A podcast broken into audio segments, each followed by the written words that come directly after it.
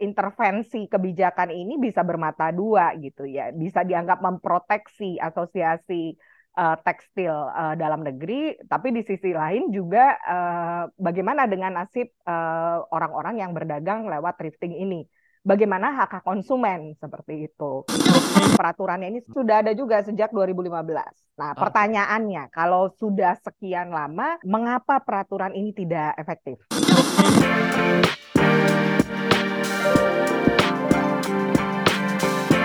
Hai sahabat TCID, kalian sedang mendengarkan podcast Suara Akademia. Ngobrol seru isu terkini bareng akademisi.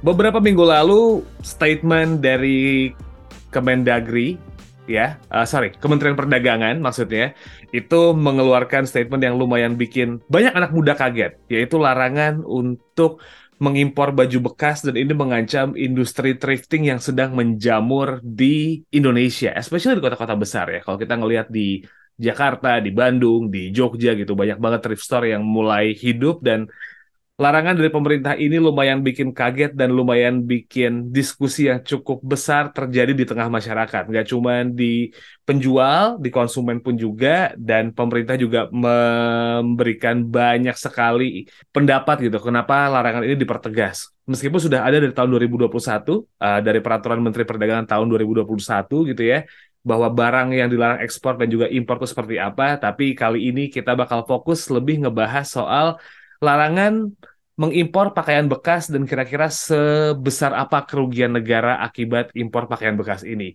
My name is Muhammad Syarif, saya podcast produser dari The Conversation Indonesia dan buat kali ini kita bakal ngobrol bareng sama Mbak Adinda Tenriangke Mukhtar. Ini adalah Direktur Eksekutif dari The Indonesian Institute. Halo Mbak Dinda, apa kabar Mbak?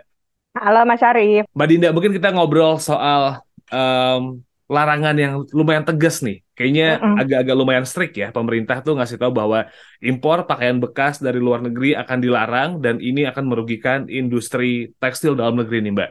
When it comes to the statement dari um, pemerintah nih, pandangan Mbak Dinda ketika akhirnya pemerintah mulai tegas melarang ini gimana nih, Mbak? Ini menarik Uh, saya mau tanya nih, Mas Arief pernah beli nggak baju impor bekas? kebetulan saya pelanggan sih Mbak sebenarnya. Oh, pelanggan. Nah, ini berarti berarti cocok karena kita perlu memahami itu juga ya. Jadi hmm. uh, kami juga di The Indonesian Institute mencoba melihat uh, isu kebijakan publik itu secara komprehensif dan uh, saya pikir sama seperti Mas Syarif, saya juga adalah pembeli. Semoga kita tidak ditangkap nih, Mas. Yeah. uh, ini menarik ya. Jadi uh, memang uh, kita perlu lihat tadi kan Mas Arief sempat menyinggung uh, peraturannya ini sudah ada sejak tahun 2021 hmm. which is actually sudah ada juga sejak 2015. Nah, okay. pertanyaannya kalau sudah sekian lama uh, mengapa peraturan ini tidak efektif? Uh, kita perlu tahu misalnya di kebijakan nih kalau bicara kebijakan kita tidak hanya melihat kontennya tapi juga kon uh, konteksnya. Uh, kita tahu ada permasalahan dan ini sudah menjadi rahasia umum ya soal uh, masalah di bea cukai, adanya pelabuhan-pelabuhan tikus dan the fact bahwa uh, pasar thrifting impor barang bekas ini memang ada pembelinya ada hmm. peminatnya gitu. Uh, dan uh, yang menarik memang tadi ya kalau bicara kerugian uh, kita memang harus merujuk ke beberapa data gitu ya, misalnya dari BPS uh, yang misalnya mencatat bahwa uh, kalau kita bicara industri domestik dalam negeri gitu, uh, memang secara PDB untuk uh, produksi tekstil uh, pengolahan uh, kulit dan alas kaki itu juga kontribusinya juga cukup lumayan ya uh, persentasenya bisa 18, sekian persen tapi intinya itu adalah pasar domestik yang sangat uh, besar ya untuk dari sisi produsennya gitu bisa 80 70 80 persen lah ya. Hmm. Uh, sementara dengan adanya thrifting ini uh, yang dianggap pasarnya sama, padahal uh, mau dibilang kira kira-kira pembelinya thrifting itu siapa sih mas? Emang orang yang kalangan menengah bawah aja, enggak kan? Hmm, ya, betul. Uh, nah ini menjadi pilihan. Uh, kalau ditanya pandangan pribadi, menurut saya uh, intervensi kebijakan ini bisa bermata dua gitu ya, bisa dianggap memproteksi asosiasi uh, tekstil uh, dalam negeri, tapi di sisi lain juga uh, bagaimana dengan nasib orang-orang uh, yang berdagang lewat thrifting ini, bagaimana hak hak konsumen seperti itu. Nah, isu soal thrifting ini kan banyak ya. Ternyata multidimensi sekali gitu. Karena saya pernah diwawancara sebelumnya dan ngobrol sama Mbak Anggi waktu itu ya ada aspek sustainability-nya juga kan gitu. Uh, kita bicara limbah pakaian gitu ya. Yang limbah pakaian itu lagi-lagi uh, data dari soal perimbahan itu nasional limbah itu untuk tekstil sendiri uh, tonnya itu sangat besar ya kalau saya boleh nyontek dulu hmm. uh, itu dia uh, bisa sampai 1,7 uh, kiloton ya dan itu yeah. kan berarti besar sekali gitu dan kita tahu fast fashion itu juga menjadi tren hingga tahun 2026 uh, dan value-nya juga besar dalam US dollar. Uh, saya ingin mengatakan di sini bahwa uh, ini tuh tidak terhentikan, tidak terelakkan juga. Ada pasarnya Mas Arif. Uh, sehingga memang uh, ketika bicara thrifting perlu dilihat juga nih siapa yang akan terdampak uh, dan itu bukan hanya penjual ya tapi juga pembeli lalu siapa nih yang akan uh, diuntungkan atau tidak diuntungkan dari kebijakan ini. Tapi yang jelas kalau melihat periodenya sudah dari 2015, 2021, 22 ada pembakaran. Uh, saya sih nggak tahu ya itu ketika dibakar yang kira-kira uh, sekian nominal gitu ya hmm. uh, baju-baju bekas itu limbahnya ke mana itu mas? ya. Sementara kita didorong untuk, uh, nah ini kalau mau bicara SDGs nih, uh, saya juga ingin share juga ke teman-teman The Conversation ya. Uh, uh, TI juga sempat menulis mengenai hal ini di uh, publikasi kami di The Indonesian uh, Update uh, edisi September tahun lalu gitu ya. Dan hmm. kami juga uh, mencatat ya memang bahwa ini bertentangan dengan ya uh, apa kalau kita mengikuti terus fast fashion ini akan bertentangan dengan uh, SDGs poin 12 dan 13 gitu soal okay. bagaimana kita responsible production, bagaimana kita bisa mendukung upaya untuk mengatasi climate change. Itu dulu sih umumnya ya. So gini nih Mbak Dinda, tumpang tindih dong sebenarnya. Kalau misalnya ngelihat ada SDGs, terus juga ini dibakar, um, peraturan yang kemarin-kemarin, kayak ada overlapping atau nggak sinkron gitu dong sebenarnya kebijakan pemerintah ngelihat impor pakaian bekas dari luar negeri nih Mbak. Uh, dan kalau mungkin uh, Mas Arief ikuti ya, uh, kan juga ada pemerintah daerah yang mengizinkan. Uh, kita hmm. juga tahu uh, bahwa kita ini uh, NKRI ya, bukan negara federal gitu. Tapi ya. ada juga uh, otonomi dari pemerintah daerah ketika bicara pendapatan asli daerah. Uh, kalau boleh agak melenceng sedikit, sebenarnya hmm. kasus serupa juga terjadi di Riau meskipun komoditasnya bukan pakaian bekas ya, tapi hmm. impor pasir dari Singapura. Jadi itu ya. bertentangan yeah. antara ya lagi-lagi Kementerian Perdagangan kita bicara AMDAL gitu. Sementara mungkin buat pemerintah daerah itu adalah pendapatan aslinya dia gitu. Hmm. uh, seperti itu. Dan sama seperti thrifting ini ya memang isunya kompleks gitu. Jadi makanya uh, menurut saya juga penting untuk melihat kebijakan itu bukan hanya dari intensi baik dari pemerintah gitu. Milton Friedman juga mengatakan itu. Tapi bagaimana dia berkonsekuensi pada penerapannya uh, nanti. Kita tahu juga misalnya uh, Gubernur Jawa Barat kan juga dia juga jadi mikir nih uh, gimana nih nasib pedagang nih pasca hmm. pelarangan ini. Uh, dan kalau dari kami juga melihat misalnya bagaimana uh, aturan ini benar-benar bisa diterapkan secara efektif karena kan memang ada peraturan juga ya uh, Permendaknya juga soal pengawasan perdagangan uh, mereka juga bekerja sama dengan Bakorla uh, TNI juga di angkatan uh, yang beragam ya berarti kan ada laut, darat, udara gitu. Karena kita bicara kalau ini ilegal, kenapa masih ditemukan hingga sekarang dengan bal-balan sekian banyak uh, dan ada kerugian negara? Misalnya catatannya Bea Cukai uh, tahun lalu itu bisa 24,21 miliar ya kalau kalau nggak salah gitu. Dan memang hmm. sudah uh, ya pemainnya juga sudah banyak seperti itu. Tapi apakah ini akan menjadi kebijakan yang efektif? Untuk mengecek pakaian bekas. Uh, setahu saya dari berita terakhir uh, akan diizinkan nih Mas Syarif yang masih ada pakaiannya tapi tidak udah akan ditutup benar-benar impor baju bekas itu. sih. Kalau berbicara soal kerugian nih Mbak Dinda, mungkin jelas ya kalau uh, cukai gitu itu kelihatan tuh karena memang barangnya masuk secara ilegal, jadi akhirnya mending diputus sekalian nggak us nggak usah deh gitu supaya akhirnya daripada menambah masalah lagi kalau di legal atau gimana gitu. Berbicara soal gangguan ke industri tekstil nasional nih Mbak. Ini kan sepertinya terancam ya kata, uh, menurut pemerintah nih, sudut pandang pemerintah. Manual konsumen ngerasa kayak thrifting sama produk lokal nih hal yang berbeda gitu. Pertanyaan jadi lebih ke dis, distraksi yang disrupsi yang dimunculkan oleh thrifting ke industri um, tekstil lokal. Sebenarnya semengancam apa sih thrifting ini sampai akhirnya pemerintah berani take side nih Mbak buat ini mengancam industri tekstil nasional nih? Uh, nah, tadi seperti yang saya sampaikan ya, bahwa uh, industri ini dianggap cukup uh, menyerap tenaga kerja uh, hmm. di dalam negeri, uh, sumbangsih PDB-nya juga lumayan, sehingga kenapa ini dianggap menjadi disrupsi adalah karena dianggapnya pasarnya sama nih, ini dianggapnya hmm. sama. Hmm. Karena orang akan memilih, belum lagi kalau kita bicara impor baju uh, buatan Cina, lebih murah, itu padahal baru misalnya ya.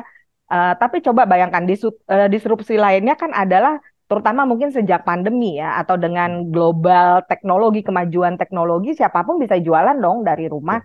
Bisa jual barang milik sendiri yang pre-love uh, atau untuk orang-orang yang memang berdagang memang memanfaatkan uh, penjualan barang-barang bekas yang branded ya mm-hmm. uh, dan masih berkualitas bagus uh, dari impor dari negara lain yang dijual bal-balan seperti itu saya pikir memang perlu melihatnya juga secara uh, kasuistis ya, tidak bisa juga kita samakan. Uh, kayaknya konsumen tuh nggak ada yang ribut sebenarnya, tapi yeah. memang menjadi masalah ketika ada uh, isu kesehatan ya.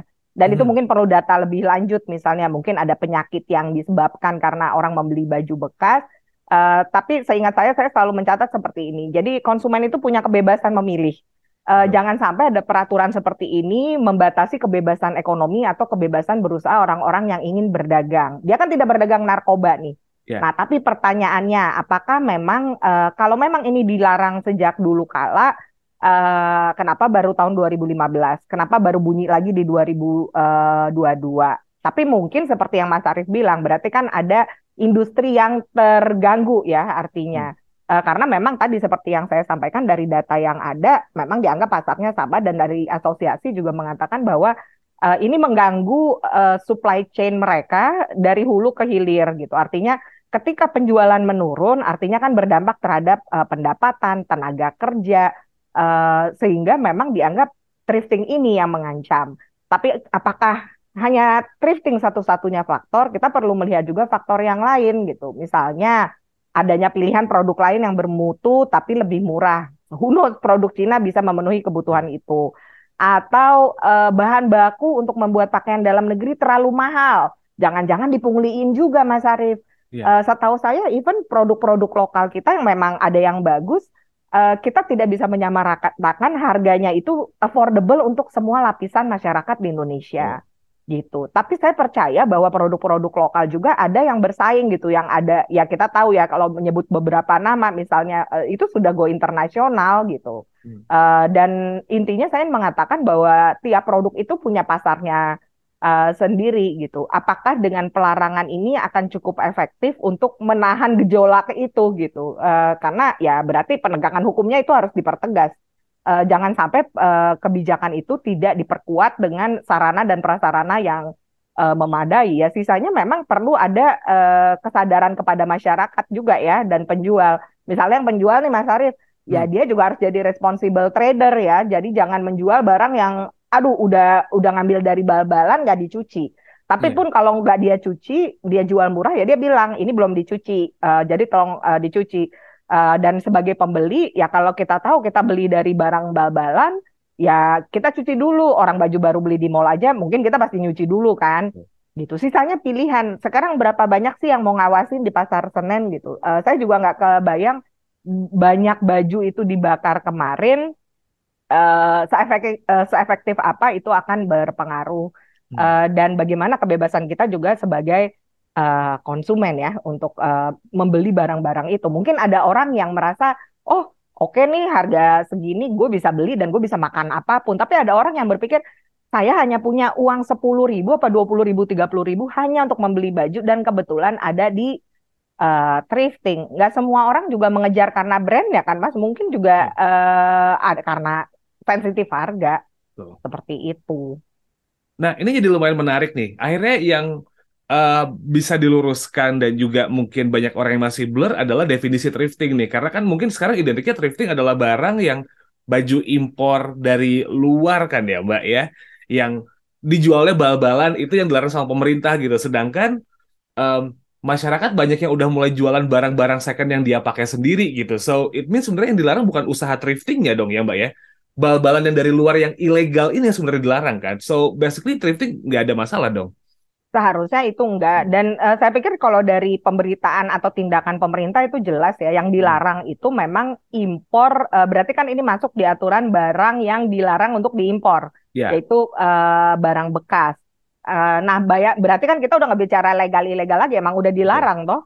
Yeah. Seperti itu dibandingkan kalau uh, menjual barang uh, milik sendiri, uh, misalnya ya udah baju bekas tapi bekas uh, dari sendiri, which is dari domestik. Tapi hmm. sekarang ngecek nggak saya belinya dari mana? Kalau saya belinya dari Monza juga siapa yang ngecek saya jualan online? Betul.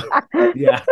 Iya, tapi benar Mas, uh, itu juga perlu diluruskan ya. Artinya thrifting itu bukan ngomongin baju impor aja loh, teman-teman hmm. gitu loh. Maksudnya emang uh, artinya ya baju bekas dan di negara maju pun uh, mereka juga punya op shop seperti itu ya, opportunity hmm. shop seperti itu yang entah untuk donasi, fundraising, untuk binatang, untuk homeless Uh, dan itu untuk uh, dan baju-bajunya juga nggak melulu uh, dan nggak impor juga ya tapi karena yeah. memang mereka bajunya udah branded aja kan. Hmm, tapi ya itu adalah baju-baju yang uh, second. Nah jadi kalau ada kebijakan seperti ini memang perlu dipikirkan unintended consequences-nya seperti kata hmm. Frederick Bastiat ya. Artinya uh, apa yang menjadi dampak yang tidak diinginkan atau dampak sampingan dari kebijakan ini gitu. Uh, terutama terhadap pedagang gitu. Misalnya kalau dari beberapa pemberitaan kan mungkin ada pedagang ya kita ikut aja lah.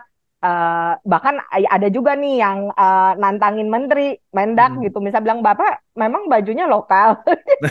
Dengan fenomena flexing mas. Coba yeah. tolong dipahami ya. Jadi uh, dan kita bahkan belum bicara hal lain nih kayak barang-barang KW uh, ini ini baru yang bekas saya udah begini yeah. Ya. uh, seperti itu. Apa nasibnya pedagang terutama uh, dan sebenarnya kalaupun ini adalah semangat untuk melindungi uh, produk dalam negeri, ya harus dipastikan juga memang uh, proses untuk uh, produksinya juga dipermudah, perizinannya juga dipermudah sehingga memang produk domestik bisa berdaya saing ya. Jadi uh, itu affordable. Tapi juga jangan memaksakan orang kalau memang nggak bisa beli produk dalam negeri, biarpun dianggap harganya murah tidak bisa beli ya dia harus punya opsi dong mas. Masa dia nggak pakai yeah. baju gitu kan?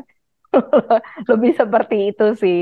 Iya, ini jadi, jadi lumayan uh, menjadi pertanyaan banyak orang juga nih Mbak Dinda ketika uh, pemerintah memutuskan untuk stop impor pakaian bekas gitu. I know the intention is good buat industri tekstil uh, nasional gitu ya, tapi ada mungkin is, kalau ngambil judul film ada collateral damage-nya nih Mbak uh, kita ngelihat bahwa ada uh, pedagang thrifting yang mungkin bingung harus bagaimana untuk uh, melanjutkan bisnis supaya akhirnya mencari uh, nafkah untuk kehidupannya sendiri gitu. Dan juga ada konsumen. Mitigasi pemerintah yang pemerintah lakukan agak lumayan terkesan baik ya, karena boleh habiskan stoknya dulu nih.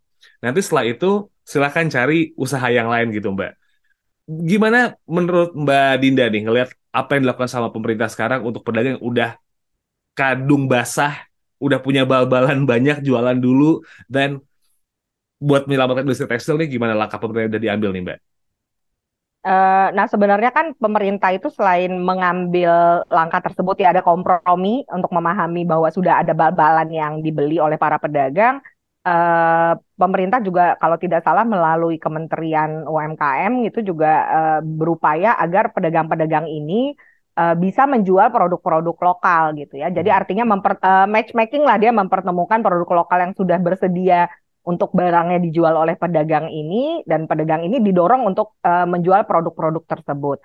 Pertanyaannya ini kan tidak bisa membalikan telapak tangan begitu aja ya mas. Biasa yeah. saya jual barang bal-balan sepuluh ribu, ngejual barang produk lokal, saya yakin itu bisa jadi at least bisa lima puluh ribu yeah. Ya. uh, ke atas. Uh, perlu ada uh, transisi juga ya. Uh, tapi uh, seberapa itu bisa efektif itu juga perlu diperhatikan gitu. Model pelatihannya berapa lama? Bayangin pedagang disuruh ikut pelatihan, dia mungkin akan berpikir satu jam dua jam pelatihan ini saya bisa menggunakan untuk berdagang gitu cari duit gitu itu perlu dipikirkan juga lalu jenis uh, produknya uh, kita bicara konteks lain deh kalau boleh ya misalnya ketika ada realokasi uh, relokasi pedagang gitu ya hmm. misalnya di pasar-pasar kayak pasar Tanah Abang kemarin uh, kan jadi menarik ketika mereka jadi tersingkir dalam tanda kutip memang lebih tertib Tapi hmm. uh, bisa jadi karena memang di set sedemikian rupa, mereka jadi nggak selalu dilewati pembeli. Nah, ini kan juga mungkin sedikit banyak meskipun tidak apple to apple, tapi bisa menunjukkan bahwa sebelum melakukan intervensi tersebut ya pastikan memang uh, industri domestiknya ini ketika ber, berbicara dengan uh, pedagang yang ex thrifting itu mereka juga bisa nyambung karena semua ini butuh proses. Dulu dia jualnya beda, uh, pembelinya juga beda. Jangan-jangan udah nggak ada pembeli lagi gitu. Tapi setidaknya uh, dengan uh, thrifting mereka tahu pembelinya ada, mereka bisa menakar. Saya pikir pedagang juga bukannya tidak mau menyesuaikan ya, bahkan uh, misalnya dari berita-berita mereka juga mengatakan kita ikut aja deh kebijakan pemerintah seperti apa, yang penting jelas gitu. Hmm. Apa yang mereka bisa perdagangkan uh, dan bahkan yang menarik gitu ada salah satu pedagang yang mengatakan kenapa sih kita uh, tidak diizinkan aja, dilegalkan aja deh perdagangan thrifting. Itu juga menarik loh Mas Arif. Yeah. Kalau boleh, tapi artinya berarti harus ada mekanisme dan SOP yang juga cukup jelas gitu untuk memastikan oke okay, mulai sekarang misalnya uh, impor barang bekas itu diperbolehkan dengan catatan misalnya uh, health and pro, uh, safety protokolnya bisa dipenuhi. Jadi artinya tidak ada jamur, uh, dia layak pakai uh, dan memang membayar pajak gitu. Nah ini pajak aja kita lagi ribut-ribut nih. Jangan yeah. sampai orang ngamuk nggak bisa beli baju murah gara-gara pajak gitu ya. Uh, dan ini harus ada konsistensi dan saya serius hmm. mengenai hal ini gitu. Ketika kita sibuk mengurus hal-hal yang kecil untuk melindungi satu industri, tapi kita lupa ini era globalisasi. Uh, penegakan hukum itu harus ditegakkan, tapi harus memikirkan konsekuensi kebijakan juga dan jangan sampai itu menghalangi kebebasan ekonomi, kebebasan berusaha orang yang ingin berdagang atau kita sebagai konsumen. Cuma semua pihak ini harus bertanggung jawab. Uh, tidak bisa juga saya ngecek misalnya wah Mas Arief diidentifikasi gitu misalnya berapa kali nih dia pergi ke pasar Senen gitu kan. Uh, ada sih perlindungan konsumen hmm. terhadap kita gitu. Tapi kita sebagai pembeli jangan sampai kita dieksekusi karena akan menjadi too much gitu untuk negara yang sedang uh, dirundung masalah korupsi kita jadi fokus ke hal seperti ini. Saya tidak bilang ini tidak penting ya, tapi mungkin ini menjadi momentum agar industri domestik juga uh, berbenah agar lebih kompetitif dan pemerintah juga memperbaiki kebijakannya gitu soal perizinan, kemudahan berusaha biar nggak terlalu mahal bahan baku gitu. Uh, dan uh, kalau catatan saya yang menarik ini ya, kadang-kadang kita kan uh, terglorifikasi soal soal sembada. Apa-apa yeah. sendiri, apa-apa sendiri. Uh, ya, tapi kita perlu uh, memperhitungkan satu kebijakan atau satu tindakan itu dengan pertimbangan uh, cost and benefit, untung ruginya apa kalau bahan bakunya aja lebih mahal gitu dan kita nggak bisa nutup harga, bahkan pedagang awam pun juga bisa mengatakan lebih baik kita beli gitu, lebih hmm. baik kita impor. Jadi kita perlu uh, kalau kita belajar ekonomi ya, kita perlu tahu nih kelebihan kita apa sih dan kita kembangkan dari situ. Tapi pun kalau ada semangat untuk swasembada, ya perbaiki hulu ke hilirnya. Peraturannya harus mendukung, jangan ada pungli lagi, perizinan dipermudah seperti itu. Sehingga mungkin itu akan mem uh, memangkas biaya produksi. Jadi bisa affordable barangnya, produknya juga bisa massal dan bisa dibeli oleh masyarakat dari berbagai kalangan. Seperti itu Mas Ari. Pada intinya kalau memang mau nge-push produk lokal ya hulu ke hilir produk lokalnya juga harus diselesaikan dulu jadi stream yang bagus nih ya Mbak Dinda ya sebelum akhirnya exactly. di-push buat dijual ya.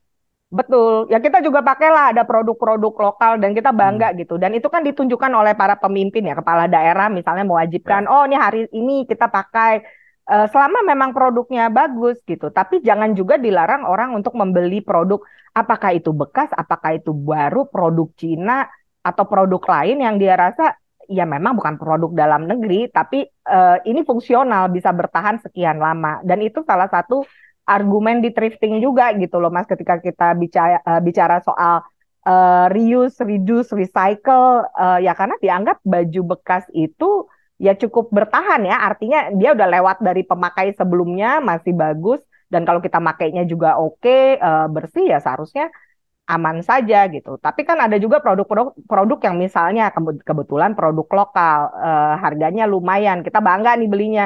Eh tapi kancingnya putus. Entah nanti jadi apa. Uh, itu kan sangat disayangkan. Saya rasa sih uh, bahkan produk domestik apalagi brand-brand lokal yang sudah terkenal udah punya pasarnya juga gitu. Dan itu it's the beauty of market gitu. Jadi jangan khawatir. Kalau ada persaingan ya itu adalah disrupsi yang memang harus diupayakan dengan uh, ya udah kita lebih kompetitif lagi tapi ya itu uh, hulu ke hilirnya juga diperbaiki karena orang nggak bisa memperbaiki uh, kegiatannya juga kalau uh, ekosistemnya tidak mendukung kayak gitu Mas Ari. Oke, okay. mungkin yang terakhir nih Mbak Dinda, ada yang ingin disampaikan lagi kan Mbak mengenai polemik ini, especially kan ini kan mau lebaran ya, gitu. Di momen yang orang pada pengen belanja baju terlihat baru dan kalau yang di Jakarta Pusat mungkin tujuannya ke pasar Senen biar branded dikit tapi barangnya barang lama atau ke pasar baru atau ngecek Instagram thrift shop banyak banget tapi ternyata pemerintah sekarang bilang nggak boleh. Gitu. Stoknya jadi limit nih barang-barang bagus yang masuk dari luar jadi nggak ada nih. Mungkin ada yang disampaikan kan Mbak Dinda? Uh, apa ya Lebaran nikmati Lebaran dengan ceria uh, saya tetap berharap agar uh, apa pilihan-pilihan bebas konsumen itu tetap ada uh, dan tentunya pedagang juga bertanggung jawab atas apa yang diperdagangkan. Artinya dia menjual barang yang aman dan layak uh, dan saya pikir itu ketika orang bayar dia juga uh, worth the payment lah ya. Uh, artinya dia ya udah nggak apa-apa saya mengeluarkan sekian dapatnya sekian gitu. Sekian harga yang kita dapat dari uh, yang uh, kita beli dan as per kebijakan pemerintah, saya pikir uh, jangan terlalu banyak intervensi gitu. Uh, kalau terlalu banyak intervensi itu tidak menjadikan ekonomi yang kondusif juga atau ekosistem ekonomi yang kondusif untuk uh, ekonominya berkembang baik terhadap pelaku uh, produsen, konsumen gitu. Dan kalau ada upaya untuk melakukan kebijakan, pastikan ada komitmen dan konsistensi juga dari pemerintahnya juga, termasuk penegakan hukum karena mereka menjadi role model kita gitu uh, dan uh, lainnya sebenarnya memang penegakan hukum itu juga harus dibuktikan uh, dari para pihak terkait selain dari para uh, dari pemerintah ya juga dari kitanya sendiri. Lainnya edukasi itu menjadi penting nih. Saya pikir conversation coba melakukan itu ya dengan memberikan data-data infografis atau uh, program seperti ini.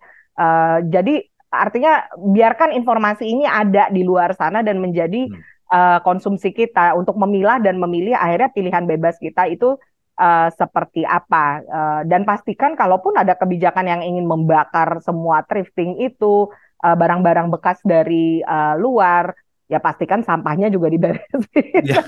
sampahnya juga diberesin. Jadi kita komitmen ke SDGs 12 13 itu juga uh, ada ya. Saya pikir hmm. itu juga sangat penting. Jadi penegakan hukum, uh, konsekuensi kebijakannya dan kalau sampai saya nggak tahu ya mungkin kita akan ngobrol lagi another time nih Mas Arief. Ya kalau hmm. memang 2022 uh, kemarin lalu 2023 ini menjadi semacam milestone untuk menunjukkan komitmen pemerintah ya kita lihat gitu. Karena itu kan melibatkan beragam pemangku kepentingan terutama di penegakan hukum ya. Hmm. uh, untuk pelabuhan tikus benar-benar tertutup. Dan tentu saja kita jangan ngomong bicara baju bekas aja deh Mas narkoba uh, atau yeah. bahkan human trafficking itu dulu deh yang besar-besar gitu. Uh, karena tanpa hal seperti itu saya rasa juga orang uh, akan melihat ya ini kebijakan yang rame di awal aja seperti hmm. itu dan uh, ya sebisa mungkin kita saya tetap apa ya uh, tetap melihat bahwa akan banyak ruang-ruang yang memberikan kita banyak pilihan gitu sebagai konsumen, sebagai produsen dan tentunya selama itu dimungkinkan. Jangan sampai kebebasan ekonomi itu dieksekusi seperti kebebasan berekspresi kita. Okay. seperti itu. Ya.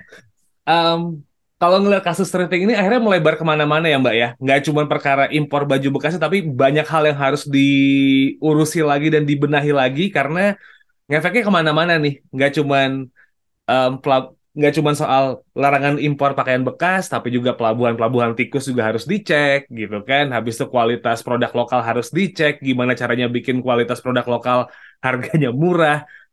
Yang jadi pemangku kebijakan kayaknya jadi pusing juga nih. Kita konsumen, ayo dong barang murah dong. Kesannya kayak gitu ya Mbak ya?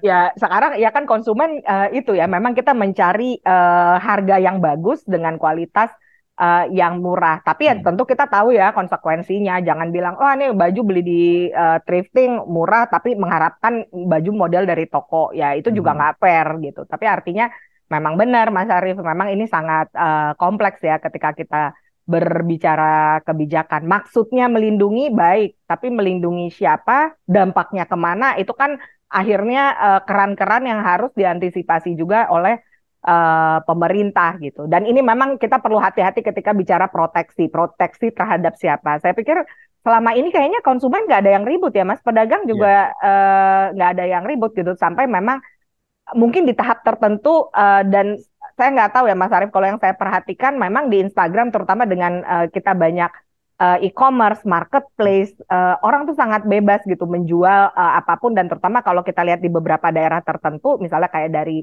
Medan, Batam gitu ya, uh, aksesnya kan gampang dengan barang-barang dari luar negeri dan kita punya sosial media gitu. Yang Indonesia kalau dari data APJI kan juga lumayan ya pengguna sosial medianya Betul. dan riuh. Mungkin saat kita ngobrol sekarang ini lagi berapa nih live Instagram atau live iya. TikTok yang berjualan uh, thrifting. Uh, saya tidak tahu biaya pengawasan perdagangan dari Kementerian Perdagangan uh, atau kementerian terkait lainnya untuk mengawasi hal tersebut. Tapi konon dikatakan bahwa untuk beberapa plat, uh, platform seperti IG apa Facebook uh, atau mungkin lainnya sudah berkomitmen untuk memban uh, thrifting yang impor barang bekas itu gitu. Uh, dan saya percaya juga tiap masing-masing uh, PSE itu punya uh, standar kebijakan sendiri. Misalnya nih kalau kayak karusel dia akan melihat kalau yang ngejual tuh barangnya ala dia langsung drop. Jadi dia cuma oh. bilang barang lo nggak boleh. Uh, dan itu maksud saya kekuatan pasar gitu ya, yeah. Mas Arief dan teman-teman. Artinya bahkan pihak swasta itu sudah punya mekanisme sendiri untuk menyaring itu tanpa ada kebijakan pemerintah karena memang pada dasarnya mereka mengencourage orang untuk membeli barang yang ori nggak apa-apa bekas tapi ori tapi uh, mereka punya kebijakan sendiri toh kalau ada platform yang lain tidak melakukan itu uh, ya itu adalah kebijakan masing-masing mereka ya dan pilihan konsumen juga gitu uh, seperti itu. Dan PR-nya adalah berapa biaya pengawasan. Bagian mana yang mengawasi gitu? Apa di PT uh, eh, Siber Polri? Hmm. saya nggak tahu. Sekarang aja sibuk untuk ngurusin hoax kan? Betul. di media sosial gitu. Sekarang prioritas kebijakannya uh, seperti apa gitu. Dan jangan sampai uh, upaya untuk kita ini masih pemulihan ekonomi nggak sih after pandemic ya kan? Uh, ya. jangan sampai itu jadi ya udah kebijakan ini melindungi asosiasi yang juga UMKM tapi dia menghantam uh, pelaku usaha yang juga notabene juga pengusaha kecil. Okay. Atau memang pembeli atau konsumen yang memang tidak banyak punya pilihan. Di uh, ya PR bersama menurut saya, tapi edukasi sangat penting, penegakan hukum, komitmen dan keseriusan uh, dan biarkan pasar bekerja uh, dengan tentunya ada tanggung jawab uh, pedagang dan juga uh, kebebasan memilih konsumen. Oke, kalau begitu Mbak Adinda Tenriangke Mukhtar dari The Indonesian Institute, waktunya terima kasih Mbak. Ini menjawab banyak pertanyaan banget sih Mbak. Thank you banget buat waktunya Mbak ya. Sama-sama, thank you Mas Arif dan The Conversation. Oke, okay. anyway Mbak, ada update apa dari The Indonesian Institute? Oh, ya kalau boleh cerita, kami uh, tengah uh, membuat publikasi tengah tahun. Uh, topiknya sangat beragam dari politik, ekonomi, dan uh, sosial juga hukum. Uh, kami more than happy untuk berbagi juga dengan teman-teman The Conversation. Lainnya secara rutin kita punya uh, publikasi mingguan, uh, ada editorial uh, wacana, ada tengah uh, tahun tadi policy assessment, akhir tahun Indonesia report sesuai tahunnya, dan kita juga ada publikasi bulanan uh, The Indonesian Update, update Indonesia dalam dua bahasa. In between itu kita juga punya diskusi-diskusi uh, seru kayak gini nih Mas Arief, ada diskusi yeah. publik The Indonesian uh, Forum, ada inisiatif dan uh, policy talk. Info lebih jelas bisa cek di theindonesianinstitute.com atau uh, media sosial kami di FB, Twitter, uh, IG dan juga di kanal YouTube The Indonesian Institute. Demikian. Okay. Instagramnya indonesian.institute langsung aja di follow ya Mbak Adinda ya. Yes. Oke, kalau begitu terima kasih Mbak dan juga sekalian pamit ke sobat isi ID yep. yang udah mendengarkan. Thank you so much. I'll see you on the next episode. Kalian telah mendengarkan podcast Suara Akademia. Ngobrol seru isu terkini bareng akademisi.